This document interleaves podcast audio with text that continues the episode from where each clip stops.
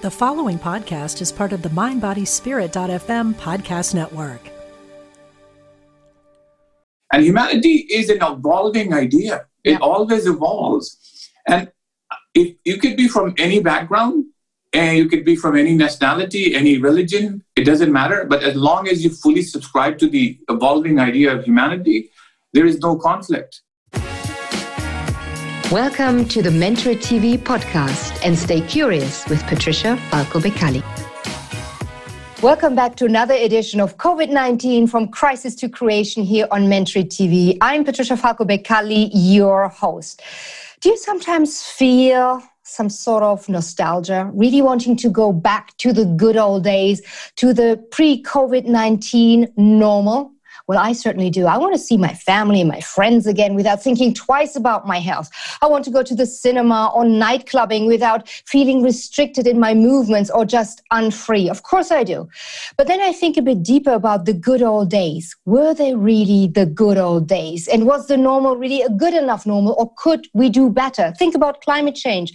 Think about poverty, inequality. Uh, also think about anti-Semitism, racism, and all these kind of societal issues that have been dragged dragging on for decades, really, and that we might have now a chance to rebuild better, create better. So why not use this crisis, this COVID nineteen crisis, as a real moment of creation and rebuild better?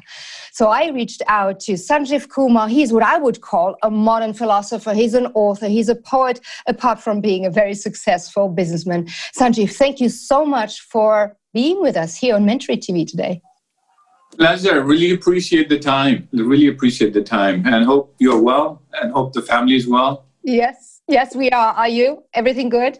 Oh, everything good. Everything fantastic. Everything good. You know, we are hoping that by Easter onwards, we will go back to a bit of normalcy, as you were referring to. And I think let's see what the new normal will be. Yeah. You know? I okay. think, I hope, I hope we will be a bit more caring towards each other. I would hope so. Yes. Well, wait, wait, wait, wait, wait. You're already dashing ahead like a knight in shining armor. Wait, because um, first of all, I would like to introduce, of course, our viewers that you've written several books. And uh, I love the title uh, titles of your books as well. Uh, the last one you wrote called The Diary of a Nobody. And you are certainly somebody that is not a nobody, that's for sure.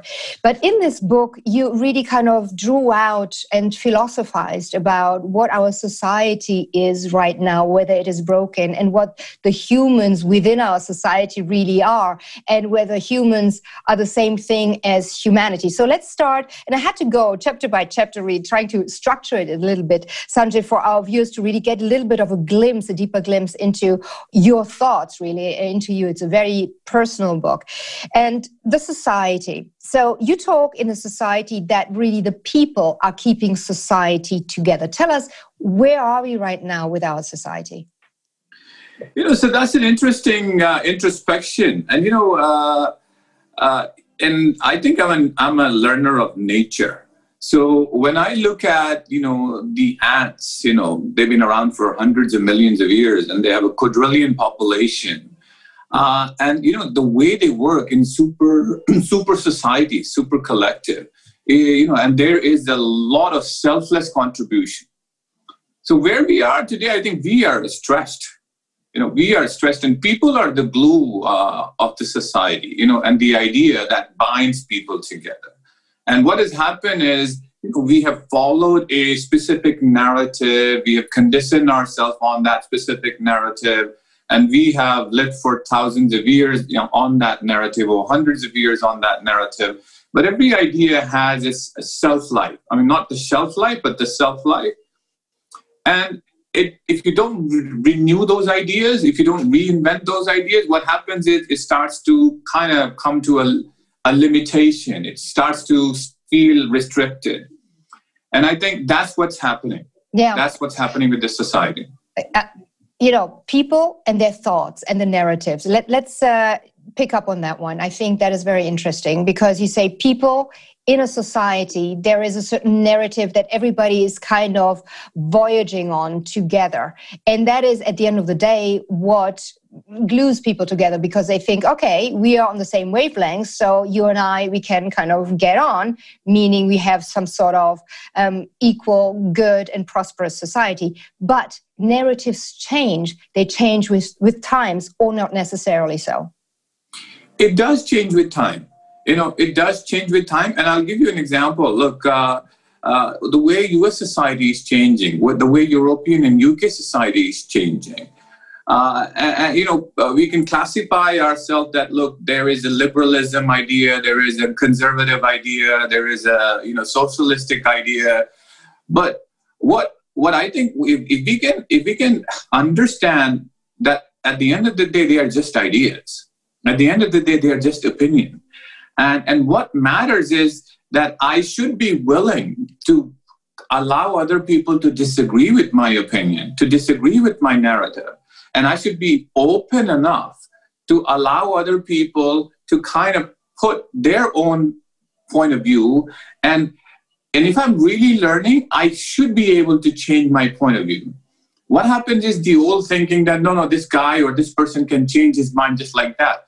I think that's the that's where the problem lies. I think as you, I mean, as you evolve, we're not the same person we were ten years ago, twenty years ago. So as we evolve and our journey evolves, we meet people, we learn from people. And as we le- as we learn, our thought process changes. So an idea can never be permanent. The, a, a, the even the definition of a God cannot be permanent, because how we took God Uh, two thousand years ago and how we take on God today is different. I mean, another scientific example, I mean, we are working on defining what life is. So today we need to figure out what is the new definition of life, because we are looking for new type of life. So it means we need to go back, go back and then relook and revisit and redefine what is life. So obviously there is change. Let me quickly interrupt the conversation to say thank you that you are here with me on the channel. If you do enjoy what I'm putting out, the in-depth kind of conversations, then why don't you subscribe and also hit the bell button so I can keep you informed with our newest releases. Thanks for that in advance, and let's get back to the conversation. Let's start with the first thing you said, Sanjeev. You know, ideas. We should all be able to have ideas and listen to other people, maybe pick up some of some ideas, and we should be free in our thoughts. However, thoughts drive actions. So one thing is to have ideas. The other thing is to A, act on it, or be dogmatic about it, B. So I think there where the actual thought becomes an action, becomes then something that can infringe other people's thoughts and actions, which then makes for an unquiet type of society. Yeah, and this is this is the situation. So what happened is, uh, you know, we we we we think and we are convinced that what we know is the ultimate. Unfortunately, that's the problem that we face. I mean, I can tell you from my own experience. So when you interact, and when I have interacted with my friends, uh, they have they're coming from a a place where you think that they are not that well informed in that subject matter. But instead of them being willing to admit that they are not well informed in that subject matter, they will, you know, argue with you day in, day out. Uh, and it is no longer a discussion. It's about winning an argument.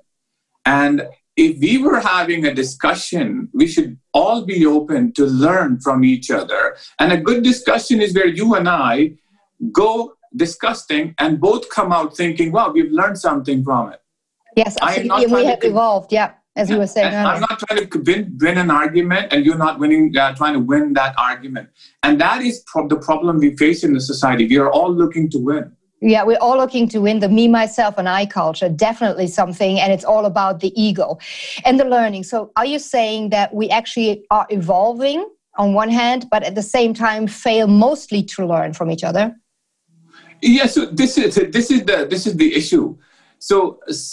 I think we understand where our problems are, you know, and, and sometimes what happens is we start comparing ourselves to other people. And when we think we are not where other people are, we get frustrated. And all of our insecurities and inhibition and whatnot starts to play up in our minds and all of that. And then the prejudice starts to build in, the bias starts to build in. Uh, so the, the, the, point I, the, the point I make to myself is, at the end of the day, you know, where you want to go is dependent on your own journey. So if I or you were to compare ourselves where we are to ten years ago where we were, that's the right comparison. Mm-hmm. Not me comparing myself with somebody else and not you comparing yourself with somebody else, because we are all living our own journey, right? Absolutely, if it is a journey. Now, I think looking back at the hindsight, you can have two looks, Sanjeev, and please disagree with me if I'm talking, if I'm talking nonsense. So I look back and I say, huh, I was different ten years ago. Hmm, what am I now? Or ten years ago, I kind of thought, where do I want to be in ten years' time? Who do I want to be in ten years' time? And I'm not talking about the financial means necessarily or material success. I'm talking as a human being. So you do have, yes, I compare myself, but I can compare myself from a reactive perspective or proactive perspective. You know, so that's a, that's a, that's a long-ended question. And, uh, I think the way I can only tell you from my own experience. So we have this habit of looking back and analyzing. We are too analytical. Uh, and unfortunately, we are not very uh, savvy uh, type analytical people. We think we can analyze the situation, but we don't really analyze it. Of course we can. We know it all. Yeah. That's right. So, so we, we have that because we think we know everything. And sometimes, Uh, so there are two sides. So one time, you know, so there on one occasion we will be analytical, and will be self-critical, uh, or there are others who could, you could classify them as narcissistic, et cetera. Who feel, well, I've done everything and I'm amazing, and we, I, I don't want to go to politics, but we, I think you can understand who I'm referring to. You know, I'm the genius and all of those. No, I cannot. Let, you know, help me out there. Help me out. So we. we yes. A Mister Powerful, who is, uh, you know... A, a who's won the election, you mean? Who's won the election? Yes, before the election. I, and, you know, I, I don't think you get a lot of good self-analysis there, because anytime that type of person will look back, will always say, well, uh, I've always been great. So what happens is, let's say if you and I are doing self-analysis, uh, we either get... Uh, too pessimistic, too self-critical, that, oh my God, I was so stupid, so silly, and all of that, or we are too optimistic about it. So I, I encourage myself not to go into analysis. I always say, look, I did whatever I could to the best of my ability twenty years ago. I did whatever I could to the best of my ability ten years ago, and today I am doing whatever I can to the best of my ability. Exactly. And exactly with that conscience, I like that, that in the moment you do it, be it ten years ago, even twenty years ago, that the moment you do something, you say, okay, the best of my ability, not perfect, but progress, but definitely the best I can give right now. And that really brings you closer.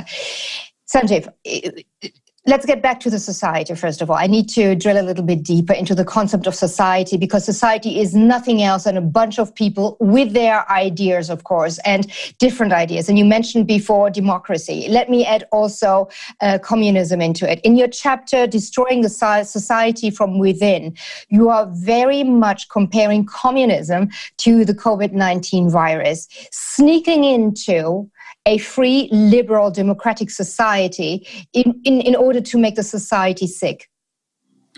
Yeah, I mean, I, you know, I think I, I might upset my friends who who who adore the idea of communism, but uh, I, I give them an example of nature, you know, uh, and I say, I say, you know, nature is not communist at all, you know. Uh, uh, and look, uh, at the end of it, uh, we can't, we have a system that works. I mean, Uh, we have a system that works, but it's not working for a lot of people.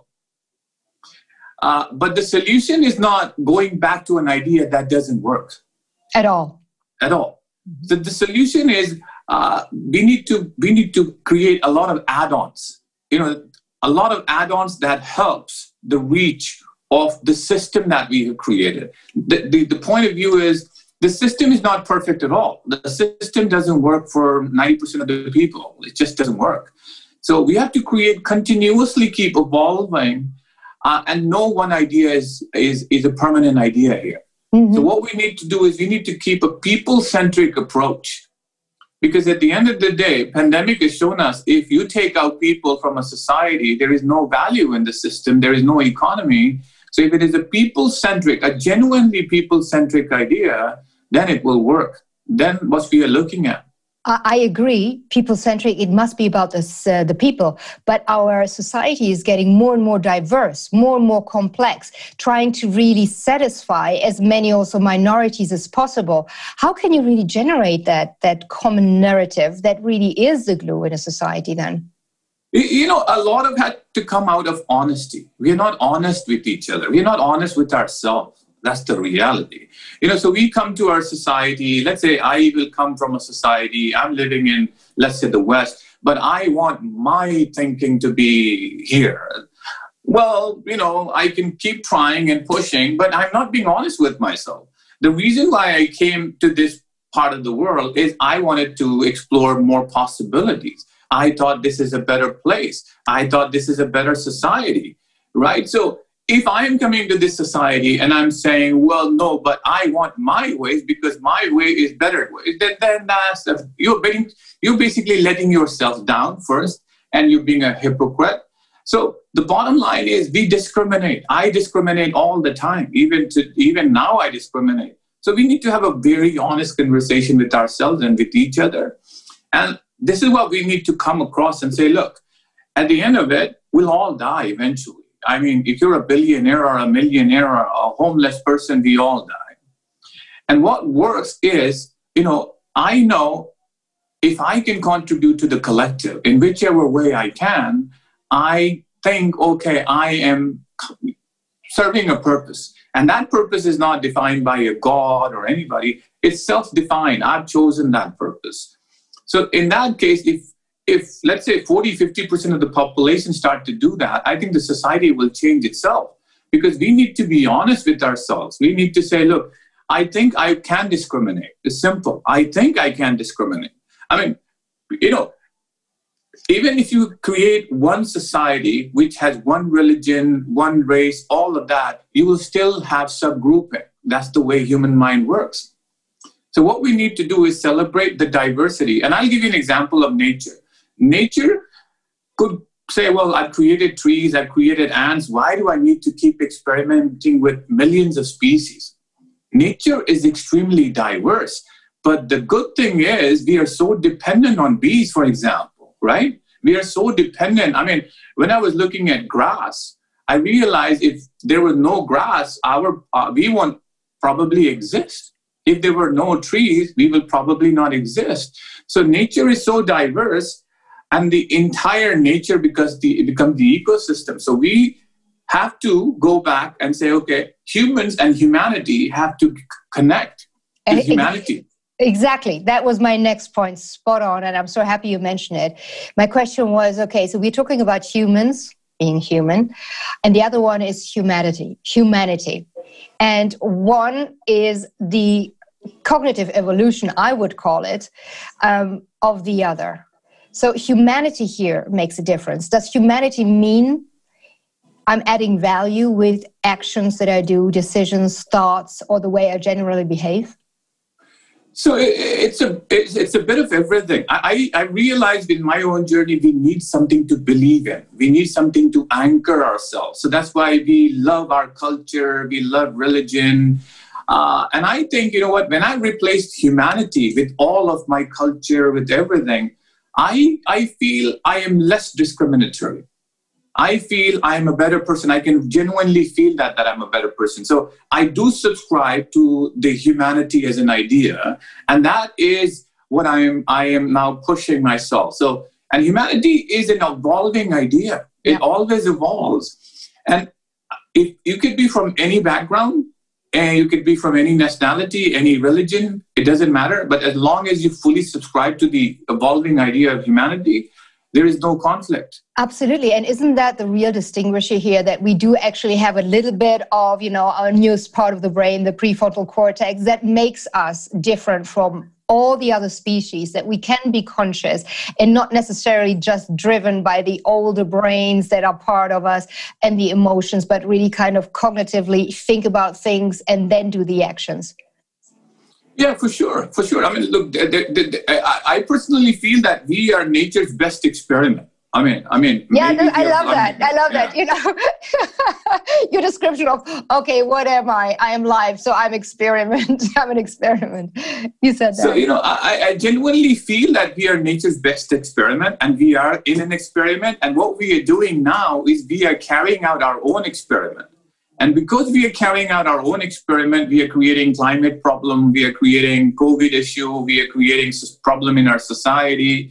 So there is an experiment going on, and we are carrying that experiment. We are part of that experiment, and we are inside an experiment. But I think, uh, I mean, again, I am not going that, you know, as humans, we are the best. But I do feel that we are probably the best thing that nature has come up with so far. I mean, yeah. that's my own opinion. Yeah, yeah, yeah. If we keep on evolving, that's for sure.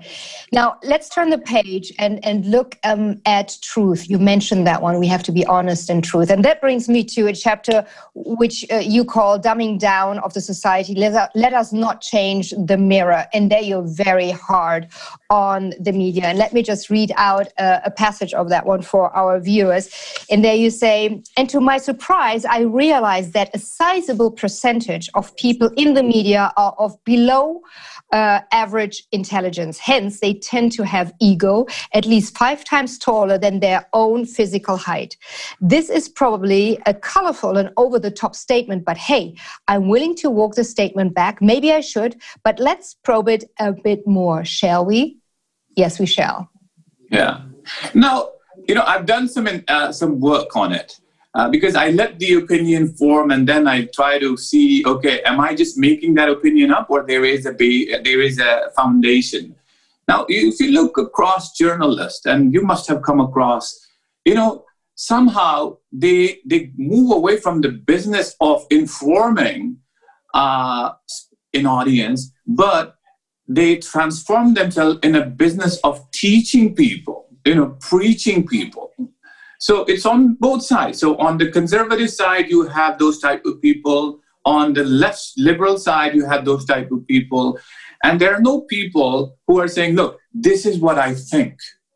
So you take a news information, and what they are doing is creating their own interpretation of that news, creating an opinion, and that opinion is then get passed on to an audience as facts. And this is this is the danger that we have created. So now we have a problem. Our society has no faith in the media. We have no faith in our system. We have no faith in our politicians. We have no faith in our agencies. And we have no faith in our neighbors. And this didn't happen on its own. We are all responsible for it. And I will blame a large part of it on the media and how it is informing our society. And I think we need to st- take a, a step back, do an introspection. And I will encourage our friends in the media, social media, and also the mainstream media uh, to have that introspection and say, you know what? Yes, I am pushing my personal agenda. I am pushing my personal opinion.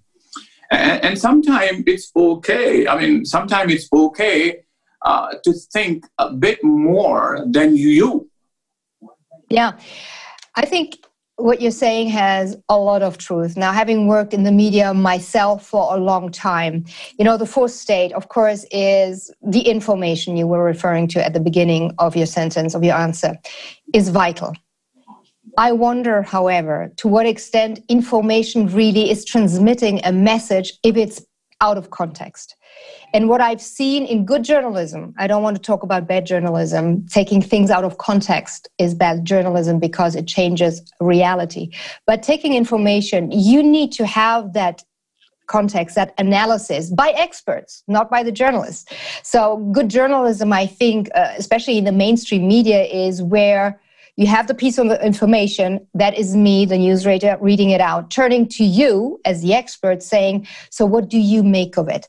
And then it's up to you to push or not push your own agenda, because whatever perspective you come from or thought or conviction you have will, of course, taint or just color whatever the interpretation of that information is. So being biased or trying to be a people pleaser or just trying to influence and manipulate people, isn't that part of the nature of the beast, let's say? Look, we grew up doing that. I mean, we, we our you know our parents manipulated us. We manipulate each other. I mean, we learned that in school as well. We learned that in in business. So, I mean, ex- we exploit ourselves. I mean, we start learning to exploit ourselves first, and then we exploit each other, and we don't think about that. So uh, the, the unfortunate reality is we take that as for granted. We will exploit ourselves. It's, it's simple, you know. Is it really exploitation? And because I look at evolution, and if you think about who survives, which species survives, it is the ones that adapt, and it's the ones that are definitely the stronger, the better genes. So isn't really searching for collective and trying to get people on your side in order to be stronger something that is driven by nature, and we kind of can't help it to just go, hey, be on my side, because I know if I am in a group, I'm stronger, for example, be it with an idea or an action or some sort of evolution or revolution that I'm planning. You know, so my my approach is now I don't massage the word. I don't look for a word that is more softer. I simply say, look, we will exploit each other. I mean, if I'm working with the team, I say, look, I will create a leverage for myself. You will create a leverage for yourself. We will exploit each other. And, you know, you can find a very softer terminology. And I could say, look, this is a part of our nature. And it is part of our nature. This is how we've succeeded.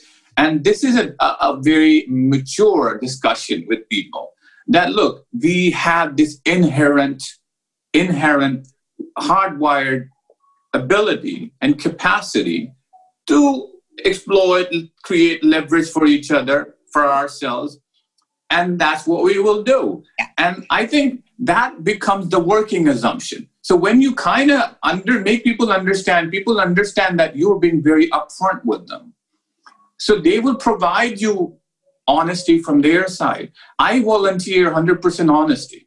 I volunteer one hundred percent honesty.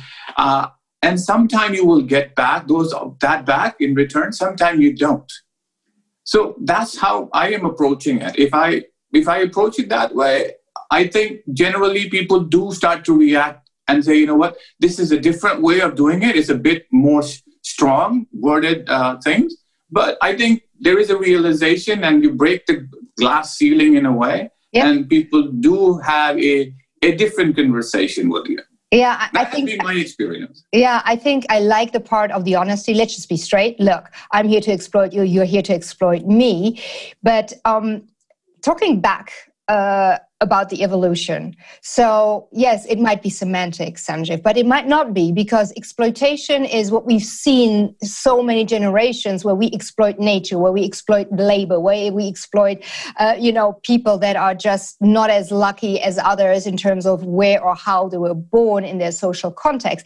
And I think we are moving more and more to a society that looks for mutual benefits. Mutual benefit. So I'm benefiting you, you're benefiting me, but at the same time, it's not a trade-off. It's not a win-lose, but it's a win-win, win-win-win-win. Maybe everybody wins a little less, but still we are enriching ourselves personally, hence the company, hence society, and hence potentially globally. Or am I wrong? So this is this is why you need to have that honest discussion. You need to have a foundation. If you want to build a one hundred story skyscraper, you need to have a solid foundation. And solid foundation needs to start with very honest conversation. So when you get in a conversation where, you know, what we were referring to, people do start to think, oh, you know what?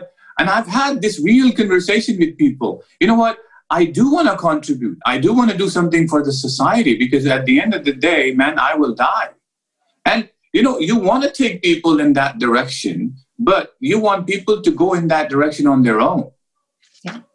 And, you know, and this is what we have, uh, this is this is where I think if we don't soft, soft things and we just say, look, this is how it is, nature works like that. All the other species work like that. We have survived because of that. But we are nature's best experiment, so we need to do better than what we've been doing one hundred years ago. So we need to not just take care of ourselves, but we need to learn to take care of nature. I mean, I, when I tell people, look, you know, your self-belief comes from your own previous experience. And I say, look, if you were to ask a God and say, look, God, what can I do for you? Uh, oh, no, no, no, I don't think I can do that. Why? How can I help a God? I say, see, this is the issue, right? So the issue here is, you know, once we get into that honest conversation, you know, we think, we know we can discuss anything without me and you or anybody else getting offended over something, because they know we are having a very honest conversation. Honest conversation. With we have you. all done that. We have exploited. I mean, there is a, there is a, there is a, in, in my other book, I wrote an idea, which is right to ownership. We came up with the right to ownership. We don't have a contract with nature about owning lands or the trees or the water or the mineral resources. It's just that the other species couldn't speak our languages. They don't have laws that we have, and we have more powerful than them. So we said, you know what? We own the land. We own the water resources. And we don't have a contract with nature. So that is where I think, you know, exploitation is hardwired in us, unfortunately. Yeah, and that brings me to another part of your book called A Broken Human Makes for a Broken Society, and Us versus Them. I loved those two chapters very much because it uh, speaks very much about the I, the me, myself, and I, and what is the I. But uh, it leads very nicely into the conversation where you say the idea of America, and you mentioned uh, in between the lines earlier on Trump and his ego and his egotism. And I wonder, what is... What is wrong with the American society? What is broken as far as you're concerned?